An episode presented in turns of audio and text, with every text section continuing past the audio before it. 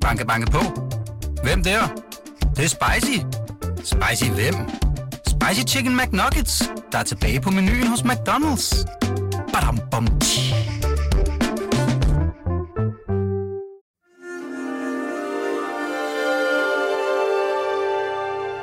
Her kommer en artikel fra Weekendavisen. Avistid med Hans og Arne holder velfortjent sommerferie, men så har vi heldigvis gode lydartikler af forsøget tilværelsen med i mellemtiden, og i denne uge har Lone Frank for eksempel interviewet statsministeren om aktiv dødshjælp. Hør den og hør alle avisens artikler på weekendavisen.dk. God lytning og god ferie.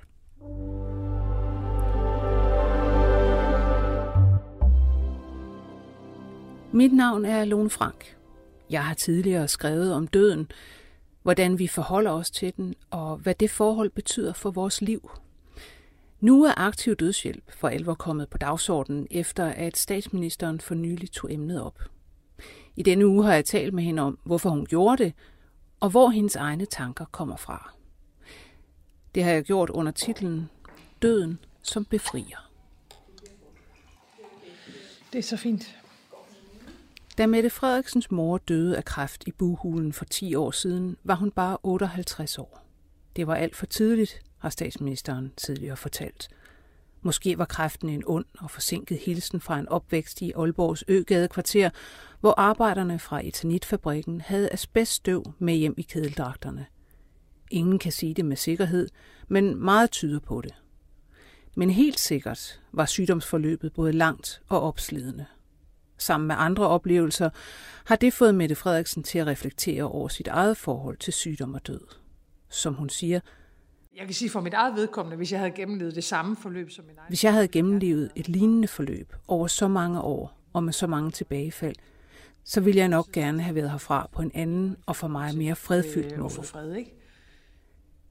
Der er begivenheder, der rammer en, så man bagefter husker, hvor man var og hvad man foretog sig, da man hørte om dem. For mig var fredag på Folkemødet 2023 sådan en begivenhed. Jeg husker stadig, hvordan jeg var ved at lukke munden om en ekstra stor croissant, da en bekendt fortalte, at statsministeren lige havde annonceret fra talerstolen, at hun går ind for indførelsen af aktiv dødshjælp, og at hun ønsker debat om emnet både i og mellem partierne. Der var blevet totalt stille i menneskehavet, fortalte folk, der var til stede. Ingen havde set det komme. Her er vi så langt fra politics as usual, som man næsten kan komme, og min egen umiddelbare tanke var, det er modigt. Og dernæst, det er faktisk også på tide, for der er et politisk dilemma i, at befolkning og folkevalgte står milevidt fra hinanden. I overvis har meningsmålinger indikeret, at mere end 70 procent af danskerne går ind for aktiv dødshjælp i en eller anden form. Men i Folketinget er det kun nye borgerlige, der decideret har erklæret sig for, mens næsten samtlige andre partier er imod. Socialdemokratiet har endnu ingen samlet holdning, og Lars Løkkes Moderaterne vil ikke tage stilling, før det etiske råd har udtalt sig. Sidst de gjorde det, var i 2011, hvor medlemmerne var næsten enstemmigt imod. Og Lægeforeningen har længe indtaget samme standpunkt. Nu er det imidlertid lykkedes et borgerforslag om indførelse af aktiv dødshjælp at opnå 50.000 underskrifter, hvilket betyder, at det skal behandles i Folketinget. Jeg har egentlig gerne ville gå ind i debatten i al den tid, jeg har været statsminister, siger Mette Frederiksen, da vi mødes ved et langbord i ministeriet. Det er lige før Folketinget går på sommerferie, og der er mange spraglede t-shirts på gangene. Men hvornår er det rigtige tidspunkt?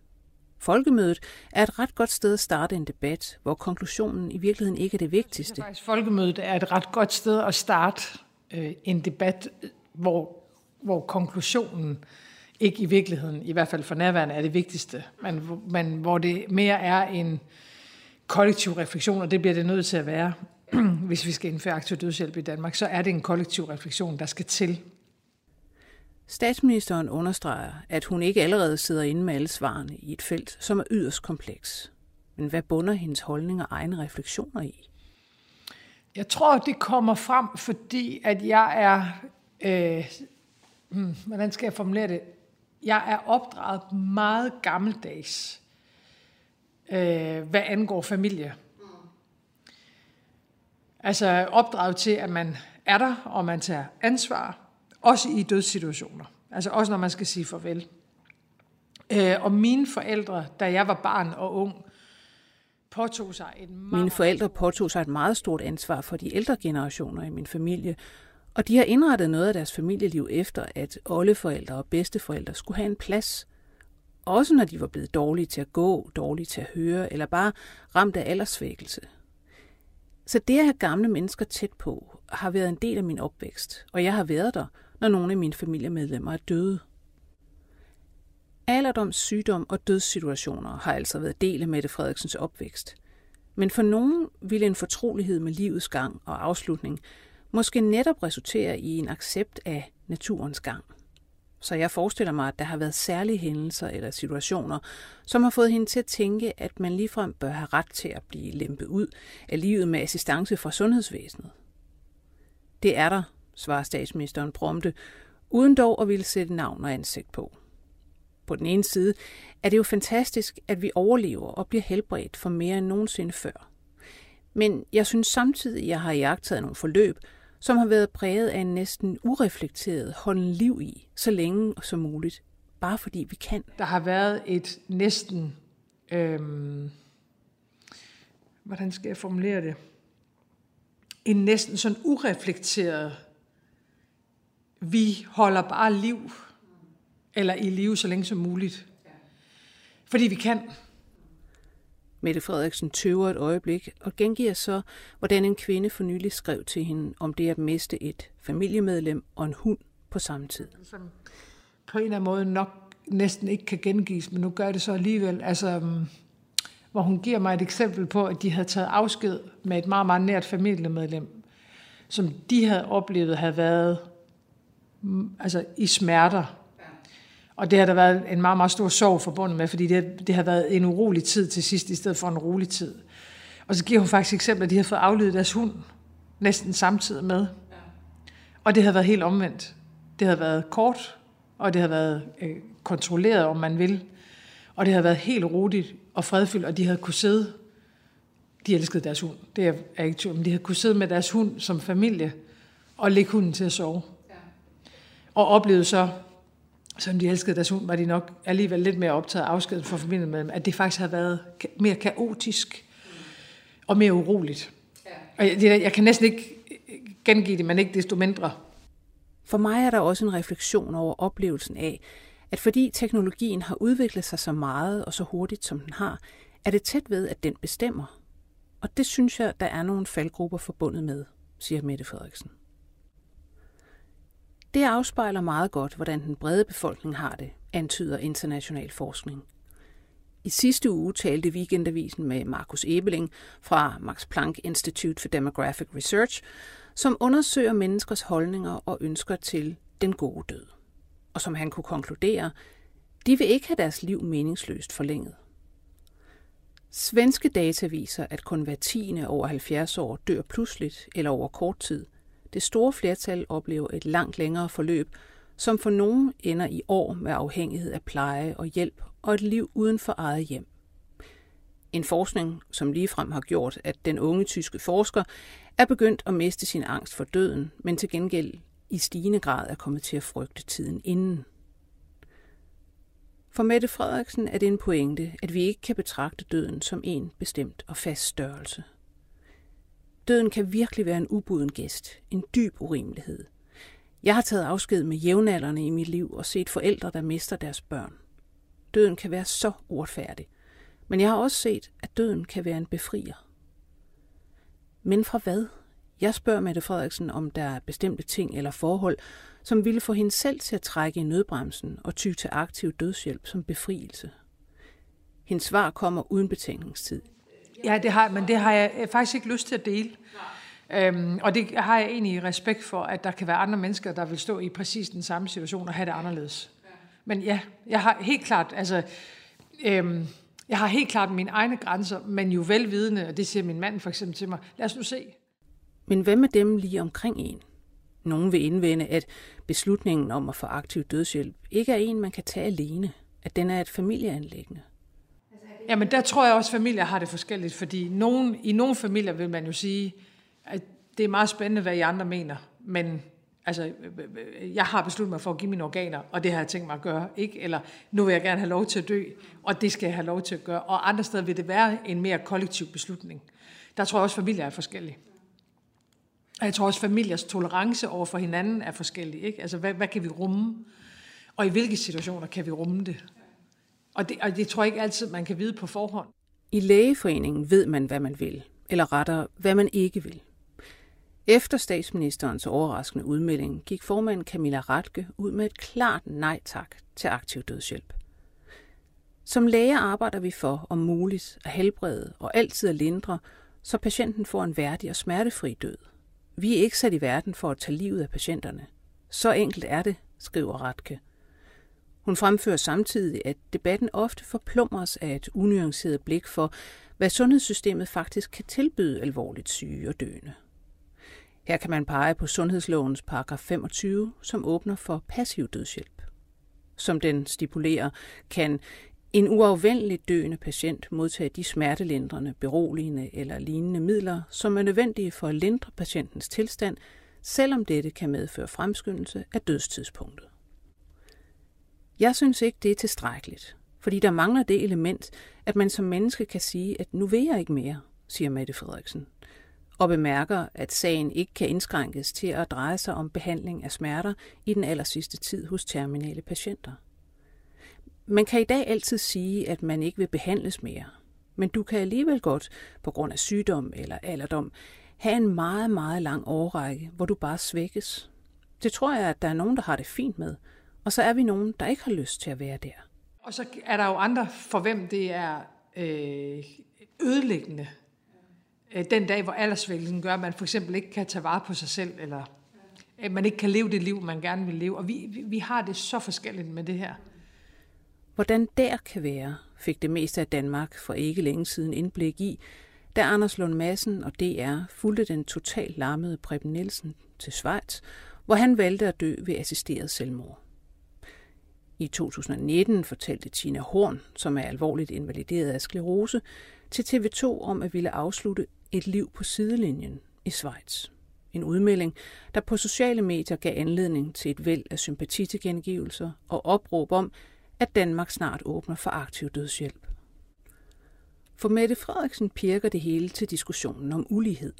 Som hun siger, jeg synes, det er et dilemma, at hvis du har penge og ressourcer og netværk, så kan du selv få lov at betræffe beslutningen uden for Danmarks grænser. Det bliver vi jo så også nødt til at have med i overvejelserne, fordi så risikerer man jo, når der er de forskere, risikerer man jo, at der er den samme ulighed i døden, som der er i resten af vores liv, som jeg jo synes er et af velfærdssamfundets meget, meget, meget øh, alvorlige skyggesider. I skrivende stund er aktiv dødshjælp lovlig og tilgængelig i Holland, Belgien, Luxembourg, Kanada og Colombia, samt i flere af de amerikanske delstater. Og Portugal vedtog i maj at tillade det. Schweiz, Spanien, New Zealand og flere australske delstater giver adgang til assisteret selvmord, hvor patienten selv tager sit liv, men får hjælp ved at en læge eksempelvis ordinerer den nødvendige medicin. Andre steder bevæger tingene sig i retningen af lovgivning, som i Storbritannien, hvor lægesammenslutningen The British Medical Association i 2021 gik fra sin traditionelle modstand til en neutral indstilling over for aktiv dødshjælp. Imens bolstrer modstandere rundt om deres argumenter ved at pege på det, de ser som ildevarslende erfaringer fra forskellige landes praksis. Der er ikke mindst det klassiske argument om, at man uundgåeligt ender på en glidebane, hvor grænserne skubbes længere og længere ud. Se bare på Holland, lyder det fra blandt andre lægeforeningens Camilla Ratke. Her indførte man en lovgivning i 2001, som gav adgang for personer over 16 år, der kunne give udtryk for deres ønske, give informeret samtykke og hvis situationen må betragtes som ubærlig og uden udsigt til bedring. I 2005 gjorde den såkaldte Groningen-protokol det muligt at yde aktiv dødshjælp til helt små børn, specielt nyfødte med alvorlig sygdom og utilfredsstillende livskvalitet, som det hedder. I 2020 gik man endnu videre og lovliggjorde aktiv dødshjælp til børn mellem 1 og 12 år. Hvert år siden 2001 er antallet af mennesker, der får aktiv dødshjælp steget, og i dag sker hver 20. dødsfald i Holland med lægers hjælp, svarende til omkring 9.000 mennesker. Opgørelser fra Kanada viser, at det gælder 7 procent af dødsfald i delstaten Quebec, og i hele landet er antallet af tilladelser steget år for år siden indførelsen i 2016. Kritikere udtrykker bekymring for, om tallene afspejler et pres i systemet for, at gamle og alvorligt syge vælger døden frem for behandling. Skræmmer den slags ikke den danske statsminister? Jamen det, det, altså, uden at kende, øh, kan man sige, årsagerne og forklaringer nærmest på hver enkelt, kan jeg ikke uddrage noget af det der. Øh, fordi det er klart, hvis det har skubbet på noget, som vi ikke ønsker at skubbe på, er det jo forfærdeligt. Hvis det er et udtryk for, at, at der er en, en tilpas gruppe af mennesker, der er forskellige årsager, mener, at det er det rigtige, så er det jo ikke forfærdeligt. Så det, jeg, tror ikke, jeg tror ikke, man kan bruge talmaterialet til noget der. Hvor ser du selv det største dilemma i det her, spørger jeg. Jeg synes, der er mange. Men jeg ser da spørgsmålet om alder. Altså hvorvidt der skal være en aldersgrænse, og i givet fald hvor. Og jeg ser et dilemma i forhold til det somatiske og det psykiatriske område. Og jeg har ikke tænkt alle aspekter igennem. Altså uden at have tænkt alle aspekter igennem, fordi det tror jeg ikke, jeg kan selv. Altså det, det kræver en samtale med alle i andre, for at jeg selv bliver afklaret med alting i virkeligheden. Under pandemien fik Mette Frederiksen på hattepullen, også af denne skribent, for sin bestandte udtalelse om, at et hvert dødsfald er en tragedie. Men hun ser ikke nogen indre modsætning i et samfund, der vil gå enormt meget langt for at redde liv og samtidig hjælpe folk til at dø. Jeg har ikke lyst til et samfund, hvor vi er ligeglade med, at liv bliver taget på grund af noget, som kommer udefra. Hvis vi nu engang har besluttet os for at være et fællesskab og et kollektiv og et rigtigt samfund, er det da et ægte problem, hvis vi ikke gør alt, hvad vi kan for at forebygge og helbrede, når folk bliver syge. Men jeg kan slet ikke få øje på det etiske problem i, at et menneske, der på grund af en eller anden livsomstændighed siger, at nu har jeg ikke lyst til at være her mere, kan gøre det, siger Mette Frederiksen. Hun håber på en debat, hvor man går til bordet med den erkendelse, at vi som mennesker kan have det meget forskelligt med, hvilke omstændigheder, der er tålelige eller ikke tålelige. Jeg tror bare, at alle bliver nødt til at have den tilgang, at vi har det forskelligt med det her. Ja. Altså, der, der, jeg, jeg kender jo gamle mennesker, der trives godt, for eksempel i alderdommen.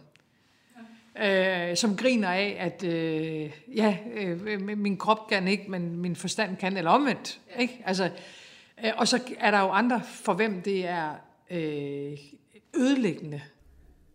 For sit eget vedkommende har Mette Frederiksen et meget afklaret forhold til døden.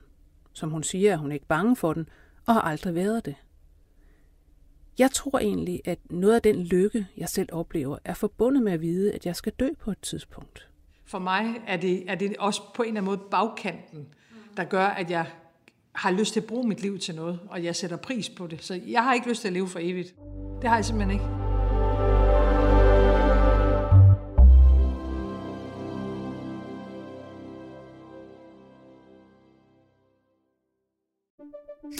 Banke, banke på. Hvem der? Det, det er spicy. Spicy hvem? Spicy Chicken McNuggets, der er tilbage på menuen hos McDonald's. Badum, bom, tji.